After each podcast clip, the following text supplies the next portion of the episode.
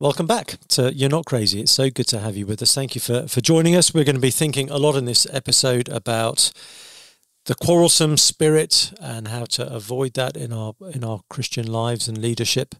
And uh, we're going to be highlighting a, a, book by an author I'm sure many of our listeners will know well. He is a very prolific author, which is a great thing because what he writes is is fantastic. But uh, Crossway have published uh, Lead 12 Gospel Principles for Leadership in the Church by Paul David Tripp. It's a really significant book, so we'll talk about that at the end of the episode.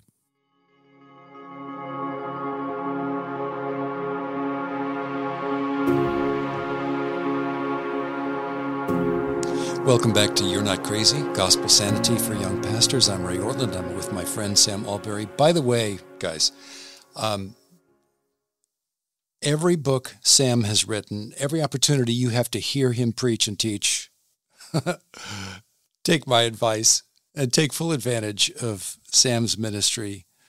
Uh, Sam is an apologist for the gospel in this generation and a wise pastor for this generation.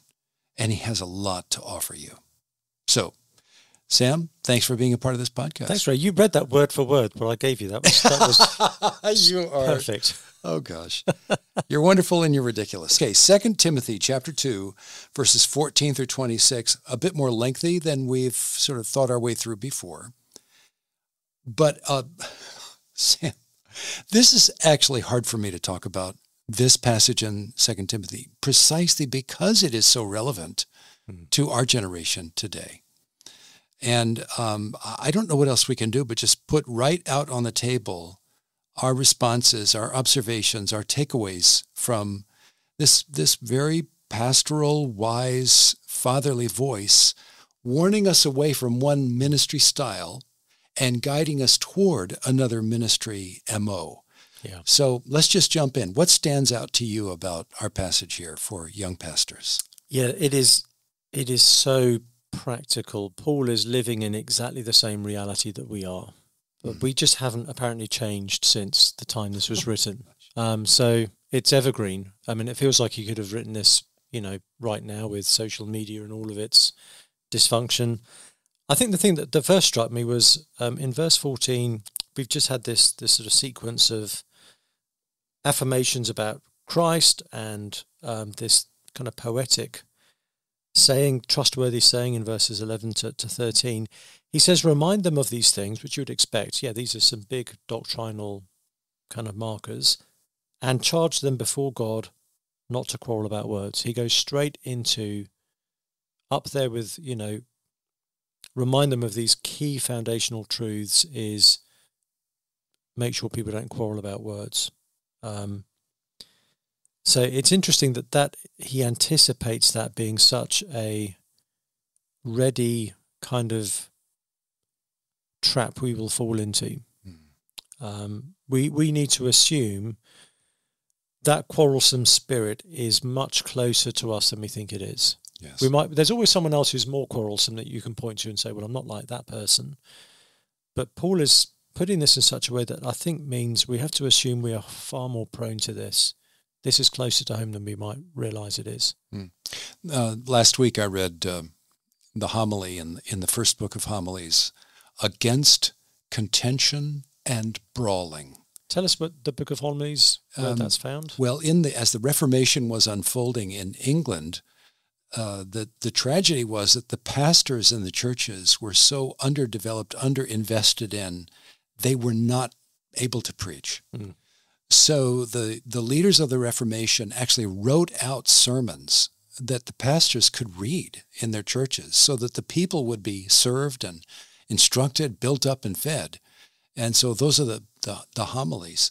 And, and here was a matter of such urgency mm. in the eyes of the English reformers. They said, we have to help everybody to get, for this movement of Reformation to stay healthy We've got to warn ourselves against a spirit of contention and a spirit of brawling. I'm really struck, I'm solemnized by this passage. Mm. Uh, many passages in Scripture in, in 2 Timothy are so uplifting and so forth. This is sobering. Mm. He says, uh, for example, in verse 16, avoid irreverent babble, for it will lead people into more and more ungodliness. Their talk will spread like gangrene. I noticed in Jerome's Latin translation, he calls it cancer. Yeah. This is the opposite of the sound words, the healthy words of the gospel.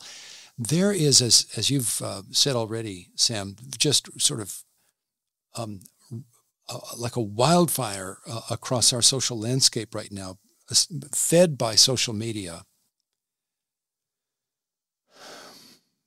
A kind of bloodlust for argumentation. Yeah. Disagreement, winning arguments, proving you're wrong, so I'm proving I'm right. Yeah. Exposing bad people, punishing, stigmatizing bad thinking, and so forth. Uh, that is, we are the people who need Paul's solemn fatherly warning here. So the, the two things that stand out here in 2 Timothy 2 14 through 16 are on the one hand, the folly of a contentious spirit, but then the positive alternative, on the other hand, the wisdom of a gentle spirit. And I'm so struck by that, Sam. It is possible for us, this frightens me. It's possible for me to preach the gospel the true gospel with such a, a wrong spirit hmm. that I actually end up unsaying what I'm saying. Yeah. Without realizing it. Yeah, I'm I'm very struck by well, A, Paul has already told us to follow the pattern of sound words that he has given to Timothy. Words are that powerful, and therefore mm. we can expect the wrong kind of words to be equally powerful in the other direction. And so much of, of the warnings in this this section are about ill chosen words, um, irreverent babble, controversies, quarrelsomeness. He's assuming a lot of the, the mistakes we'll make here are verbal mistakes, um, which shouldn't surprise us. Words are designed to have powerful effects. Um, so that that that is, I think, noteworthy. The other thing that, that strikes me is we we have such an established category of, in our minds of how you abandon the faith by false doctrine. Paul is showing us you can abandon the faith by being quarrelsome. Mm. You can abandon the faith in your behavior even while you're still signing the, the doctrinal, you know, confession of faith and, you know, affirming sound theology if you're exhibiting the kind of spirit here, you, you can be abandoning the faith just by your conduct. And you and I in this podcast are not saying that abandoning the faith is not a problem. What we're saying is it's actually a bigger problem than perhaps we have taken into account. Yeah. I wrote in my margin here I just don't see in my circles adequately serious consideration of the warnings here in our passage we are not alarmed by these dangers, the danger of contention and yeah. fighting and so forth. Um, a, a, disputing spirit. Yeah. We are not alarmed by these dangers as Paul was. We are alarmed only by defections from the truth, not realizing that a contentious spirit is a defection from the truth. Yes. I've, you know, we, we've all seen examples of pastors being fired for sexual sin or for being bullies or for denying the truth. We haven't seen, I've never, maybe it's, it's happened, I've never heard of it. I've not seen a pastor being fired for being quarrelsome online. Wow. But they, that should be a criteria. That is disqualifying. Um, and I'm not saying that from a position of this is something I would never have any problem with at all. I've I've posted things I've regretted. I've I've asked uh, two of our elders at Immanuel to keep a close look on my social media and to, to let me know if there's ever anything they think is awry. Um, mm, this is that's you know, good. This is something any of us is, is very capable of. Yeah. Um, that's why it's in the Bible. Yeah. but it's that it's that important. It's yes. not well. He's a great preacher, and yeah, he can be a bit a bit much on social media. Now, if someone is being quarrelsome, and disputatious, that is a very serious sign that they're not a spiritually healthy person in, in a position of ministry. Wow. Well, Paul characterizes this folly as a youthful passion in verse mm. 22. Flee youthful passions, or uh, earlier translations used to say, flee youthful lusts. And yeah. I, I grew up assuming that he's talking about sexuality, yeah. but it's not. He's the youthful passion he's referring to here is the childish, sophomoric lust for debate. Yes. And if, if one kind of stereotype we have is the, the grumpy old man, the stereotype we're less aware of is the is the the bolshy sparring, cage fighting young man. That that zeal and energy is so often easily kind of mischanneled. You know, when I sort of discovered Reformed theology in the decades ago, and just I believe, Sam, Reformed theology, just as ideas, are incredibly exciting. Yeah. They're exciting ideas, big ideas, comprehensive. It's a paradigm shift. It's a whole worldview. And my young mind coming alive to ideas themselves, I was captivated by Reformed theology. And I think more often than I ever realized, I was dishonoring that very theology, the heart of which is the grace of God. I was the, the gracious and merciful initiative of God toward mm. the undeserving. I was dishonoring that very theology and annoying other people, perhaps even harming them, mm. by advancing that theology with youthful passions. Yeah. A total lack of self awareness. Now, that's one of the regrets I have in life. Hmm. And so Paul is speaking to all of us here. And pastor, young pastor, wherever you are on that discovery of the truth of Scripture and wherever you are in your own um, growth and maturation and so forth, I'm sure you can agree with Sam, with me, that the Apostle Paul is not wasting his breath as he warns us against a spirit of contention. Yeah. Now, on the other hand, um, Paul says, but so flee youthful passions and pursue mm. righteousness, faith, love, and peace, along with those who call on the name of the Lord from a pure heart. There is a fellowship of sacred pursuits, a fellowship that takes theology seriously, loves theology, relishes theology, loves to open up the Bible and, mm. and share insights and so forth, loves to read uh, significant books and, and loves the truth of God. And simultaneously, precisely because of the reverence with which we regard the gospel, we preach and teach that and write about it and tweet about it and post about it with the very beauty that is in that gospel yeah. itself. I'm struck in the midst of this discussion. Paul says in verse 16, um, sorry, verse 15, you know, present yourself to God as one approved, a worker who has no need to be ashamed, rightly handling the word of truth. Yeah. Uh, we, we are very conscious there is such a thing as wrongly handling the word of truth. It matters how we handle scripture. It's it's very, very consequential. But rightly handling the word of truth should be the very thing that leads us away from from being contentious and frivolous in the things that we say because the very act of rightly handling the bible is is that it does sober us as you that word you used earlier it solemnizes us. Um, the last people who should be quarrelsome and, and fractious and divisive are people who are rightly handling the word of truth. That's right. But in our sinfulness we can turn rightly handling the word of truth into a badge of honor and a form of superiority and become quarrelsome against everyone else who's not handling it quite as rightly as we are. Well, it's a way of building a platform. It is. And, you know, I think this has been a weakness in in the, the broader Christian movement I've I've come out of. We we were so blessed by preachers like Dick Lucas who helped us realize God's word does need to be rightly handled. Um, but I think sometimes it led to a pride where we thought we are the ones who've got the Bible right. And it, gave us less charity and grace towards others. Um, whereas really rightly handling the word of truth means that we're being humbled by it.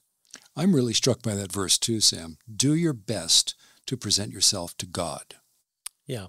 Do your best so there's an eagerness, uh, an active moving toward God. I wrote over here in my margin truly orthodox, accurate preaching and teaching begins with my own self presentation to God. Hmm. It doesn't begin with study. Hmm. It doesn't begin with winning an audience, not with gaining a following and impressive invitations, but with my own reverence, humility, and worship. Hmm. I'm really struck by this language. Do your best to present yourself to God. Am I the kind of man, the kind of pastor, preacher, and teacher that can be trusted with the blessing of God? Hmm. Or would I end up corrupting the blessing of God? That requires restraint, self awareness, humility, and gentleness. That that verse, as, as I read it, one of the, the ways it, it rebukes me is present yourself to God as one approved. I think I'm I'm still seeking the, the approval of so many other people. You know, I'm presenting myself to all kinds of mental audiences in order to be approved by them. Oh my, yeah. Um, you know, I, I don't like people thinking ill of me. I don't like the idea that there are people out there who think I'm unsound or, you know, yeah. and it's easy to want to, to, to have everyone else's approval. But Paul knew that even though everyone else had, had turned away from him, if you have the Lord's approval, you can live with everyone else's disapproval if it Yes. comes. Yeah. We don't want that, but when we have to choose, as inevitably at times we do, Yeah. we choose God. Which reminds me of something you said before, Ray, and you, you talk about it in the the book we have coming out. Um, Paul's approach to pleasing others. Just share that that insight you've you've written about. Well, I'm so struck that in 1 Corinthians uh, 10, Paul says, I try to please everyone in everything I do. Hmm. what? That's amazing. The man was a teddy bear when it came to relationships with people. Hmm. He, he, he looked out at the human race, and his whole point is he's now looking at the nations. Yeah. And everywhere he goes in the mission field, from one end of the Roman Empire to the other, and different human situations, different cultures, different expectations, he tried to be sensitive and to adapt Hmm. so that he would not create an unnecessary impediment uh, to uh, the advance of the gospel. But then in Galatians chapter 1, Paul says, um, you know, he comes out with these strong statements. If you don't preach the gospel accurately, anathema. Hmm. And he says, Am I now trying to please people? If I were trying to please people, I would not please the Lord. So, when Ch- Paul had a choice between pleasing others and pleasing himself, he chose to please others. When he had a choice between, was faced with a choice between pleasing others and pleasing Christ, he chose Christ. But himself, he always put last. Yeah. That is so profound. You know, and I'm struck too um, by verses 20 and 21 here in 2 Timothy 2, Sam, because these are two of the most important verses in the Bible for me personally. Mm. They're never far from my mind. He says, Now, in a great house, so he paints the picture of a palatial mansion up on a hill outside town, and that's the Christian church. A, a lot of people live there. In a great house, there are not only vessels of gold and silver, but also of wood and clay some for honorable use and some for dishonorable. So, off the kitchen in this great big lovely house, there's a pantry, shelves lining the walls, and there are silver serving dishes, maybe even some gold plate and so forth. And there are wooden bowls and clay pots and everything for different, you know, Hmm. occasions. Therefore, he says, if anyone cleanses himself from what is dishonorable, now, what I love about that, Sam, is all he's asking me to let go of is what I don't want anyway. Hmm. What is dishonorable? What is low? What is of the nature of compromise, self-indulgence, and so forth? And by the way, I'm looking at the words cleanses himself. If my theology is so reformed that I can't let the Bible tell me to cleanse myself by God's grace, then I need to agree with the Bible against my theology. Yeah. But I'm grateful for the word anyone. If anyone, Hmm. however messy it might be, if anyone cleanses himself from what is dishonorable, he will be a vessel for honorable use, set apart as holy, useful to the master of the house, ready for every good work. Like a ready for every good work, like one of these multi tools Yeah. that has all kinds of you know jackknife blades and screwdrivers and you know, I mean you you're omnicompetent, ready for every good work. Yeah. That doesn't mean the Lord is going to use you in every way, but you're ready. Yeah. So here's the master of the house, the risen Lord Jesus Christ, walks into the kitchen. There's a special occasion coming. He wants to get ready for it. There's the pantry. He walks in the pantry and he says, I need something special. Let's see. Uh, he's looking around, you know, at the different um, uh, utensils there.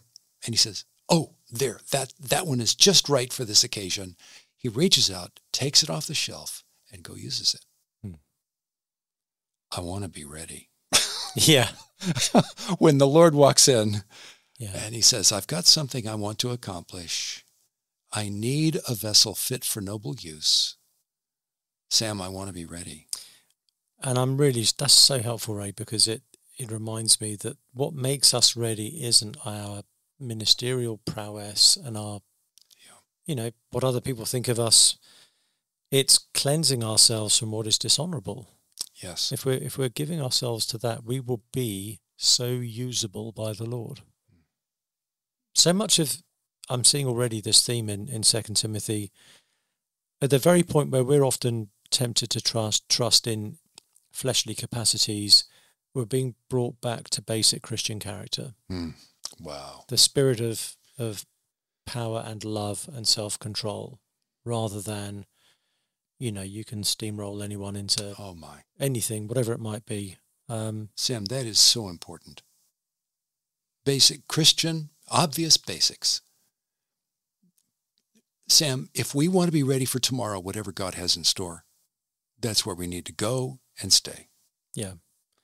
Which is again verse twenty-two. So flee youthful passions, and you've you've already helped us to see what those are, and pursue righteousness, faith, love, and peace, along with those who call on the Lord from a pure heart. I, those are there's things that we we turn away from, and there are things that we turn to. There are things that we mortify, and there are things that we aspire towards.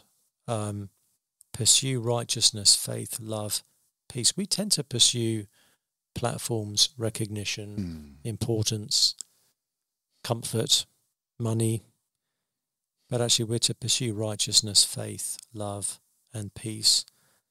And I love that he, he adds, along with those who call on the Lord from a pure heart, there's a sort of sense of, you're not the only one around here. You know, there's there's others around there too. That's a great point. Um, you're part of a of a. There's a yeah Verse 24 is a prophetic word to our generation. The Lord's servant, and immediately we think of Isaiah and Mm. the prophecies of Jesus himself. The Lord's servant must not, must, M U S T, must not be quarrelsome, but kind to everyone. Hmm. Francis Schaeffer used to say, if I have a one hour conversation with a liberal theologian, I want him, it's a significant conversation. I want him to leave with two equally clear impressions. One, Francis Schaeffer disagrees with him. Two, Francis Schaeffer cares about him. Hmm. Gosh, that's good. Yeah, but kind to everyone, able to teach, patiently enduring evil, not patiently paying evil back, Yeah. but absorbing it, correcting his opponents with gentleness, not body slamming them, Yeah. with the perfect put down, God may perhaps grant them repentance leading to a knowledge of the truth. So it seems, Paul seems to be connecting our deportment toward very trying people who are truly wrong, our deportment toward them, our attitude toward them, the way we treat them. Do we dignify them or shame them? Hmm. Do we push them away or pull them in? And he connects that with their opportunity to repent. Yeah. I'm I'm so this is so countercultural for us because culturally we live in a time where you agree with someone and are there, thereby their friend, or you disagree with them and thereby you reject them.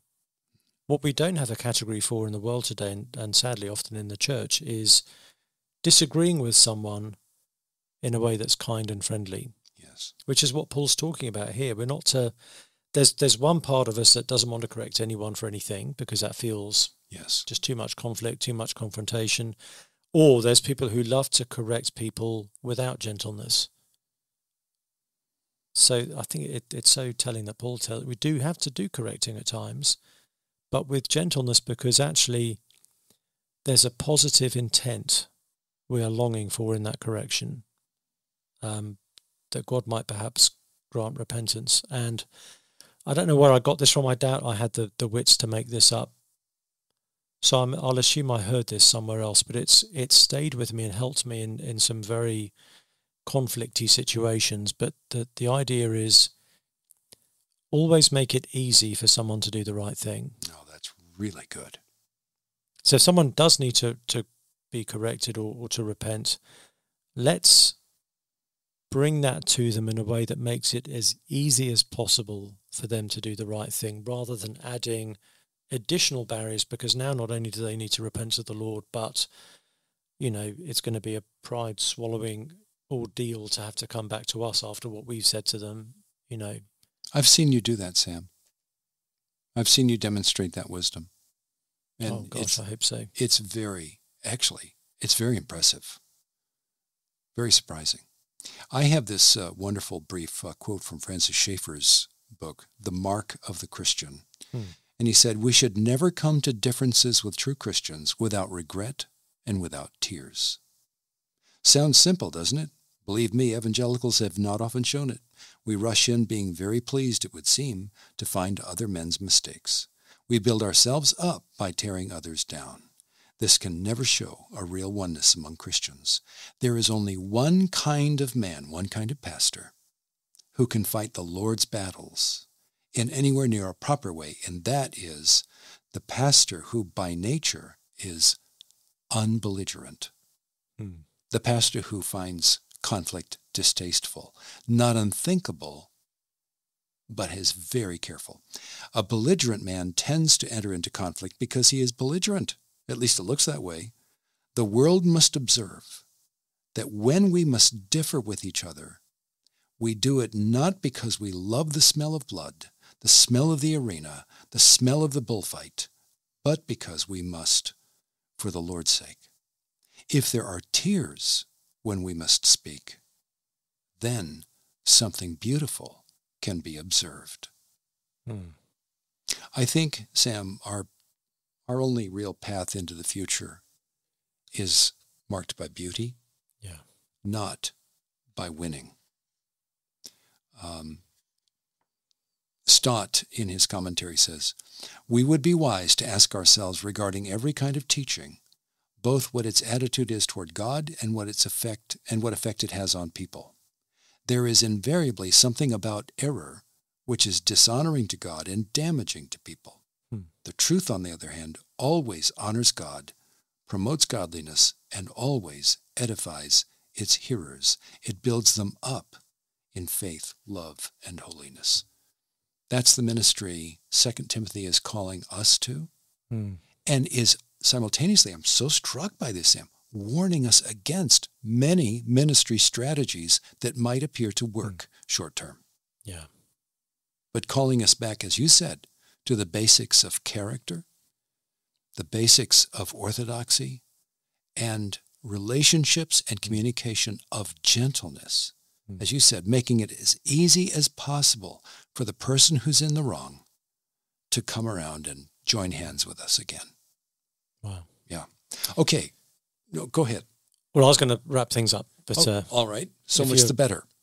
Well, I was just going to say, we're, um, you know, with all of this in mind, we, you know, when we mention our friends at Crossway, we're not simply paying the bills and you know checking boxes. We we genuinely, with all of our heart, revere the work Crossway does. They are such a blessing to us. Um, we wanted to, to to mention and to commend um, Paul Tripp's book, Lead. Um, You've come. You you must have known Paul for a while. How how, how would you describe Paul's He- ministry? Yes, Paul is a sage. He is um, a profound and wise man who knows the Lord with such insight